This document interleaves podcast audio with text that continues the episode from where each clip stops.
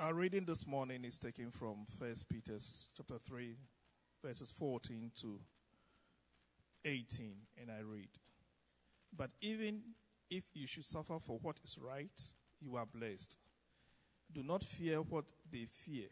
Do not be frightened. But in your heart, set apart Christ as Lord. Always be prepared to give an answer to everyone who asks you to give the reason for the hope that you have. But do this with gentleness and respect, keeping a clear conscience so that those who speak maliciously against your good behavior in Christ may be ashamed of their slander. It is better, if it is God's will, to suffer for doing good than for doing evil. For Christ died for sin once for all, the righteous for the unrighteous, to bring you to God. He was put to death in the body, but made alive in the spirit. Amen. Maybe of some benefit to you. 1 Peter 3:15 is the verse which is literally taking us right the way through this term. But in your heart set apart Christ as Lord, always be prepared to give an answer to everyone who asks you to give the reason for the hope that you have, but do this with gentleness and respect. One of my favorite TV series is The American Office. Has anyone watched that? Yeah, not the British one. That's really quite nasty. There's something a little bit nasty about that, but this is different.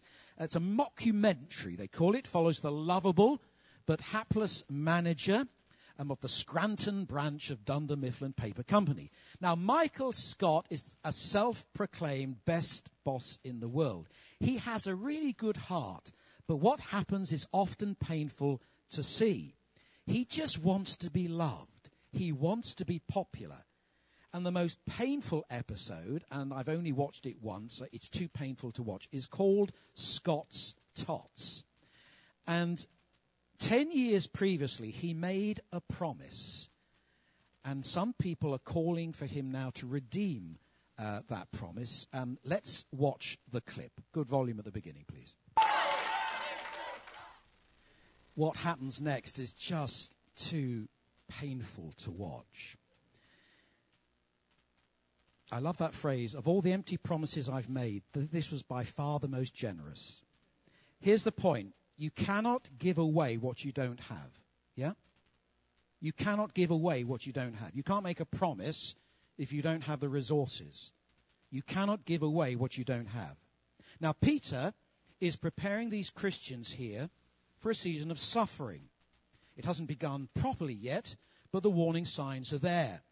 Uh, the heat is uh, increasing. And in the face of this, he wants to get them ready. And he knows and assumes that these people had lives so different, so radically different to the people around them, that they would appear so unlike, in stark contrast to the culture um, which they, they lived in. And, and, and they were so different that people would be asking these people, hey, what's this hope within you? What do you have that I don't have? Remember, these people were getting ready for an intense time of persecution. So he says, listen, you always need to be prepared to give an answer to everyone who asks you, because they will ask you, because your life as a Christian is so different that people will just want to know. Um, so he says, be prepared to articulate, to speak about this hope and this faith which you have. Now, literally, the Greek word is to make a defense. The word is the word we get the word apology from. But the word apology doesn't just mean to say sorry, it also means giving an explanation. Um, that's where we get the word apologetics from a defense. A lawyer gives a defense at a trial, he gives an apology. And so Peter is saying you need to give a defense of your faith. By the way, it's interesting, he doesn't say give a defense of faith per se or hope per se. You see, the New Testament doesn't really speak about faith or hope generally. Faith and hope is always very specific because it points to the object of that faith, the object of that hope, which is Jesus Christ. People can have faith, people can have hope, but that's irrelevant, really, to the New Testament. The New Testament is interested in the object of that, which is Jesus Christ. So he says, that's interesting. He says, give a reason for the hope. He says, not a feeling. he doesn't say, you know, tell, tell them how you feel, nor what you do. He, he, he doesn't just say, well, just say go to church, because actually that, that wouldn't have meant much to them anyway. He says, use your reason to give a reason. That makes sense, doesn't it? Use your reason to give a reason. We saw that clip from John Lennox earlier. Again, um, had been professor uh, of maths and philosophy of science at Oxford. And he would argue the Christian faith is reasonable. It makes intellectual sense. Therefore, there are reasons for why I am a Christian. And that's what Peter's saying. There are reasons for you following Jesus Christ. You need to be ready to share. What are those reasons? Now, in some ways, some people might say, well, I was brought up in the Christian faith. My parents were Christians, or, but of course, these people didn't have that. They were first generation Christians. So th- they were new to this. So this reason goes beyond the fact that um, by God's providence, my parents were Christians and I went along to a church. that might be a set of circumstances which actually might be quite important, but there has to be other reasons as well. That's what Peter is saying. What are the reasons for the hope within you? And of course, that hope is the gospel. And so he says, people will respond to your life. You are to respond to their questions. When do we do this? Well, he says, what does he say? Always be prepared to give an answer to everyone. So, always, well, there's a sense as a Christian, I'm always alert to the opportunities I have of talking to people why I'm a Christian. Who? Everyone, it says. That's pretty comprehensive, isn't it? Everyone doesn't say on a Sunday. It says always. It, it, it's not just talking about to say this to a few people. No, everyone. But it's because of something they have. It's the hope within you. This is not secondhand. They haven't read a book or done a course. In other words, I have something to share because I have something in me I've experienced and I have something to give away. Michael Scott reminds us we can't give away what we don't have. But Peter knew that these people had something. Boy, oh boy, did they have something. What, what was it? Or rather, who was it? Their hope was the gospel. You see, it's not about something, it's about someone. It's about someone. It's not a feeling, it's not an idea, it's not a philosophy. The gospel is about someone. Who? Heart of the hope, the content of the gospel is Jesus. Who he is, what he did. So people say, what's the Christian faith? It's about Jesus, who he is and what he did. Who he is, verse 15a, in your heart set apart Christ as Lord. What he did, verse 18, his death and resurrection. And both of these things are interlinked. So who is he? Not just a name, by the way. What's his identity? Because his identity is critical. We all live in a digital age.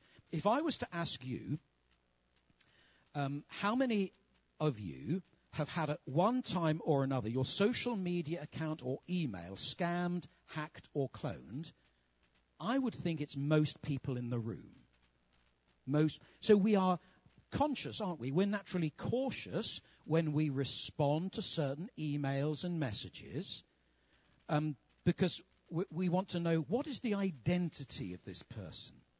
I feel very privileged, you see, and special that an ex member of the Nigerian royal family has left me $50 million in an. I that's amazing, isn't it? And, and, and when I give them my bank account details, I'm going to. Isn't that amazing, isn't it? The more my life is committed to something, the greater the stakes. True? The more my life is committed to something, the greater the stakes. And in those situations, the more that person's identity is critical. Now, these people's lives um, was absolutely identified with Jesus. Many of these people reading this would, in a, a few short months, experience death. They would be thrown to the lions and to the gladiators in the arena. But they were so committed, they were so invested because they realized the identity of the one they were committed to. Who is he? Well, the NIV says, In your hearts set apart Christ as Lord. Again, um, we'll start learning this verse. It's a good verse to learn He says Jesus Christ is the absolute center of your life. He is the absolute shaper of who you are. I set him as the one who calls the shots. I obey him, follow him, submit to him as the Lord and the leader of my life. Now, I think you'd agree with me, that is not a small matter, is it? It's not a small thing. That's not a minor adjustment. It's not a leisure pursuit. This is a total life change. Especially, especially, as I said, because of this total identification with Jesus, they would suffer and many of them would die as, as a result. But why? Why would they do that? It goes back to who is this Jesus? And, and Peter says so in, in that phrase at the beginning of verse 15. And it comes out better in a word for word translation like the ESV. This is what the ESV says, and, and it's uh, printed on the second page there. It says, In your hearts, honor Christ the Lord as holy. That's a good word for word translation. Now, that's important because, for this reason, Peter is using a phrase used in the Old Testament to refer to God himself. Um, in Isaiah chapter 8, so this is hundreds of years previously, um, God's word is brought to God's people.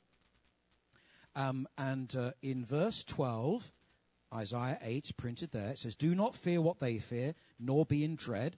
That's verse 14, by the way, in 1 Peter 3.14. He says, Do not fear what they fear, do not be frightened. And then it says this, But the Lord of hosts, him you shall honor as holy. So Peter is deliberately using exactly the same language describing Yahweh, the Lord God of hosts in the Old Testament, and he explicitly applies it to Jesus. In other words, Peter is saying this Jesus is the Christ, he is the Lord, uh, because the supreme God of Israel, the way he's described, is the same way Jesus is described here. In other words, Jesus is not just an option among many. He is not a, just a good moral example. He is not a sublime spiritual guru or prophet or religious teacher. He is God Himself become as one of us. God in the flesh, coming to claim His creation for Himself, revealing His love and His character, His saving power. God Himself making it possible for us to know Him, not by sending a prophet or a messenger or a committee. That's a relief. But by coming Himself in the flesh. That's why the center of the gospel is Jesus. And that's why these people had, had, had bet everything, everything on this Jesus.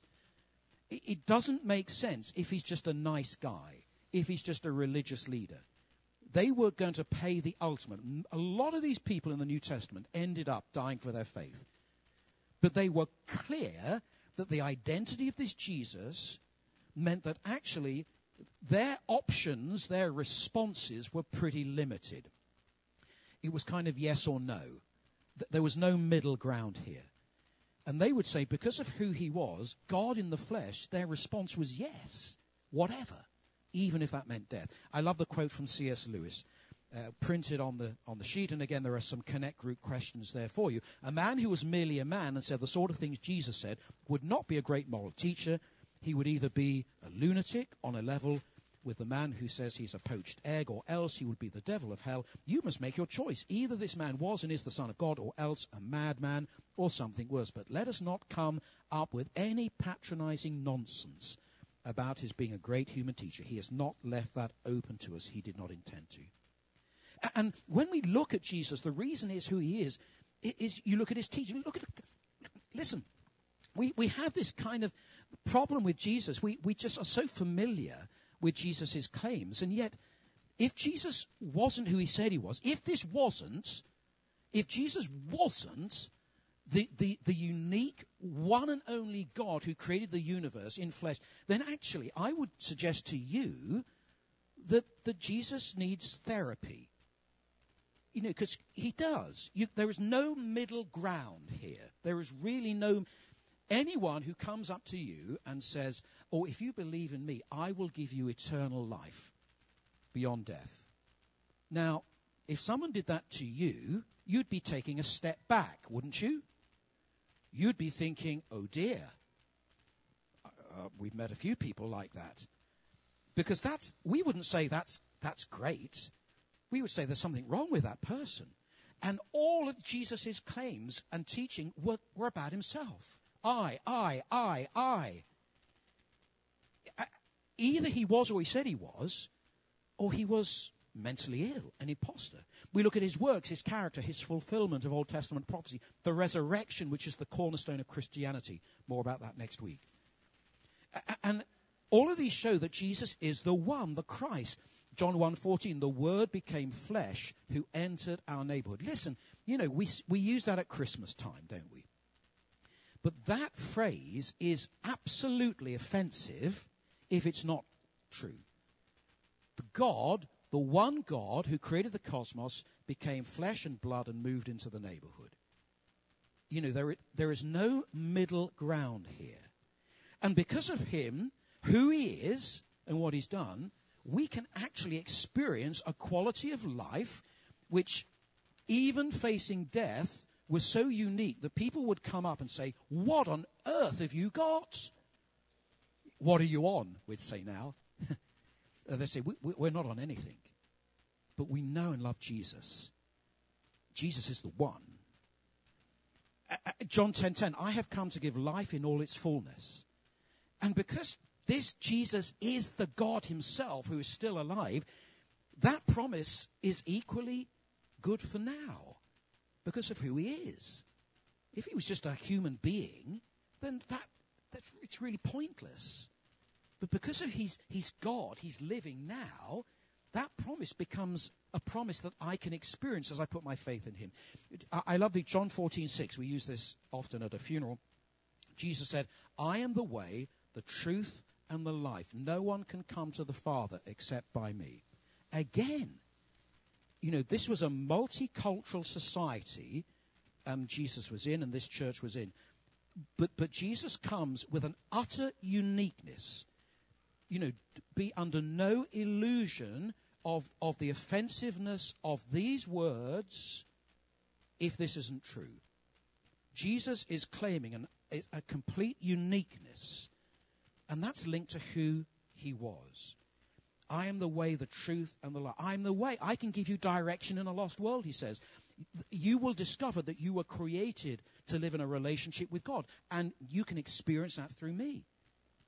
I'm the way. I'm the truth. I can give you reality in a confused world. Pilate said, What is truth? Jesus said, I am the truth, both for the mind, the heart, and the will. Not my truth, but his truth. One of the biggest problems and idolatries of this age is when we talk about my truth. My truth. Jesus doesn't speak about my truth. He says, I am the truth. This is a very exclusive statement. C.S. Lewis Christianity is a statement which, if false, is of no importance, and if true, of infinite importance. The one thing it cannot be is moderately important if Jesus is who he said he was, then actually it forces me into a decision. It's either true or not. It can't be one or the other, and it can't be somewhere in the middle. These people had so experienced the truth of this and were living this out that they were ready to face death itself. I'm the way, the truth, and the life. Jesus wants to give you life in a dark world, a quality of life which comes from living in a relationship with God through Jesus Christ. I love that. John 17, 3. And this is eternal life, that they know you, the only true God, and Jesus Christ, whom you have sent. This is the hope within us, knowing Him. This is it. It centers on Jesus, who He is. What He's done, we'll look at next week. He is the one. I can know this and experience this personally. He says, This is the hope within you. Uh, Paul in Philippians speaks about the surpassing worth of knowing Christ Jesus my Lord. The most glorious, the most splendid, the most amazing thing any human being can ever do is to get to know this Jesus Christ. That's why these people's lives stood out like a sore thumb, uh, so much so that, that wherever they went, people would ask them questions. Why? Because of Jesus. Wow. This was great news. Pretty democratic, too, because a lot of these people um, were not the, um, the, the, highest strata of society. A lot of these people were slaves. A lot of these people uh, were people who didn't have power and authority and control. And yet they discovered a freedom of life in and through Jesus Christ because they knew and had received God's love. And this gives life to people looking for meaning. It, it, it brings hope in the face of death, purpose into confusion, forgiveness in the face of my disordered, chaotic life, the deepest love and relationship to those who are lonely. So you can see why we know this, but then you're going to naturally share that, aren't you? You know, maybe not. We're going to share it. Because why wouldn't you do that? And over the coming weeks, we'll look practically at, at, how we can do that. But, but first, we have to be, I cannot share what I don't have. I cannot, and we have to grasp the gospel and, and receive that before we can share it. It's not about being religious. It's not about being spiritual. It's not about coming to church, though it might include some of those things. It's about receiving through faith and repentance this incredible gift given by God, made possible through Jesus' death and resurrection. So, to finish this off, um, Alpha is a, is a great way um, to, to kind of start thinking um, a little bit more about that. And if you're doubtful about that or you have questions, Alpha, do not rest. Do not rest until this is certain in, in your life. You know, I, oh dear. I've been here 29 years, okay, which is quite a long time. You're supposed to say, You look so young. But what I've said over this time is that my, this is the thing that keeps me awake at night. You can get large congregations and people come and they're kind of, they enjoy it, but, but they remain as people who are on the outside looking in. And the most important thing is to be clear about this receiving this gift of salvation. And Alpha's a good way of exploring that. Um, for others, um, you need to effectively get back your first love. Get back your first love. Um, it's grown cool. Seek Him. Seek Him. Um, Alpha actually is also a good way of a refresher course. And if we're looking at how we articulate our faith, Alpha is quite a good uh, way to, to learn how to do that. Um, but we've got an opportunity to live that, to receive that, to share that. So that we, in, in conjunction with these people Peter is writing to. Always be prepared to give an answer to everyone who asks you to give the reason for the hope that you have within you. We're going to end, uh, I'm going to pray after this. Uh, this is John, J. John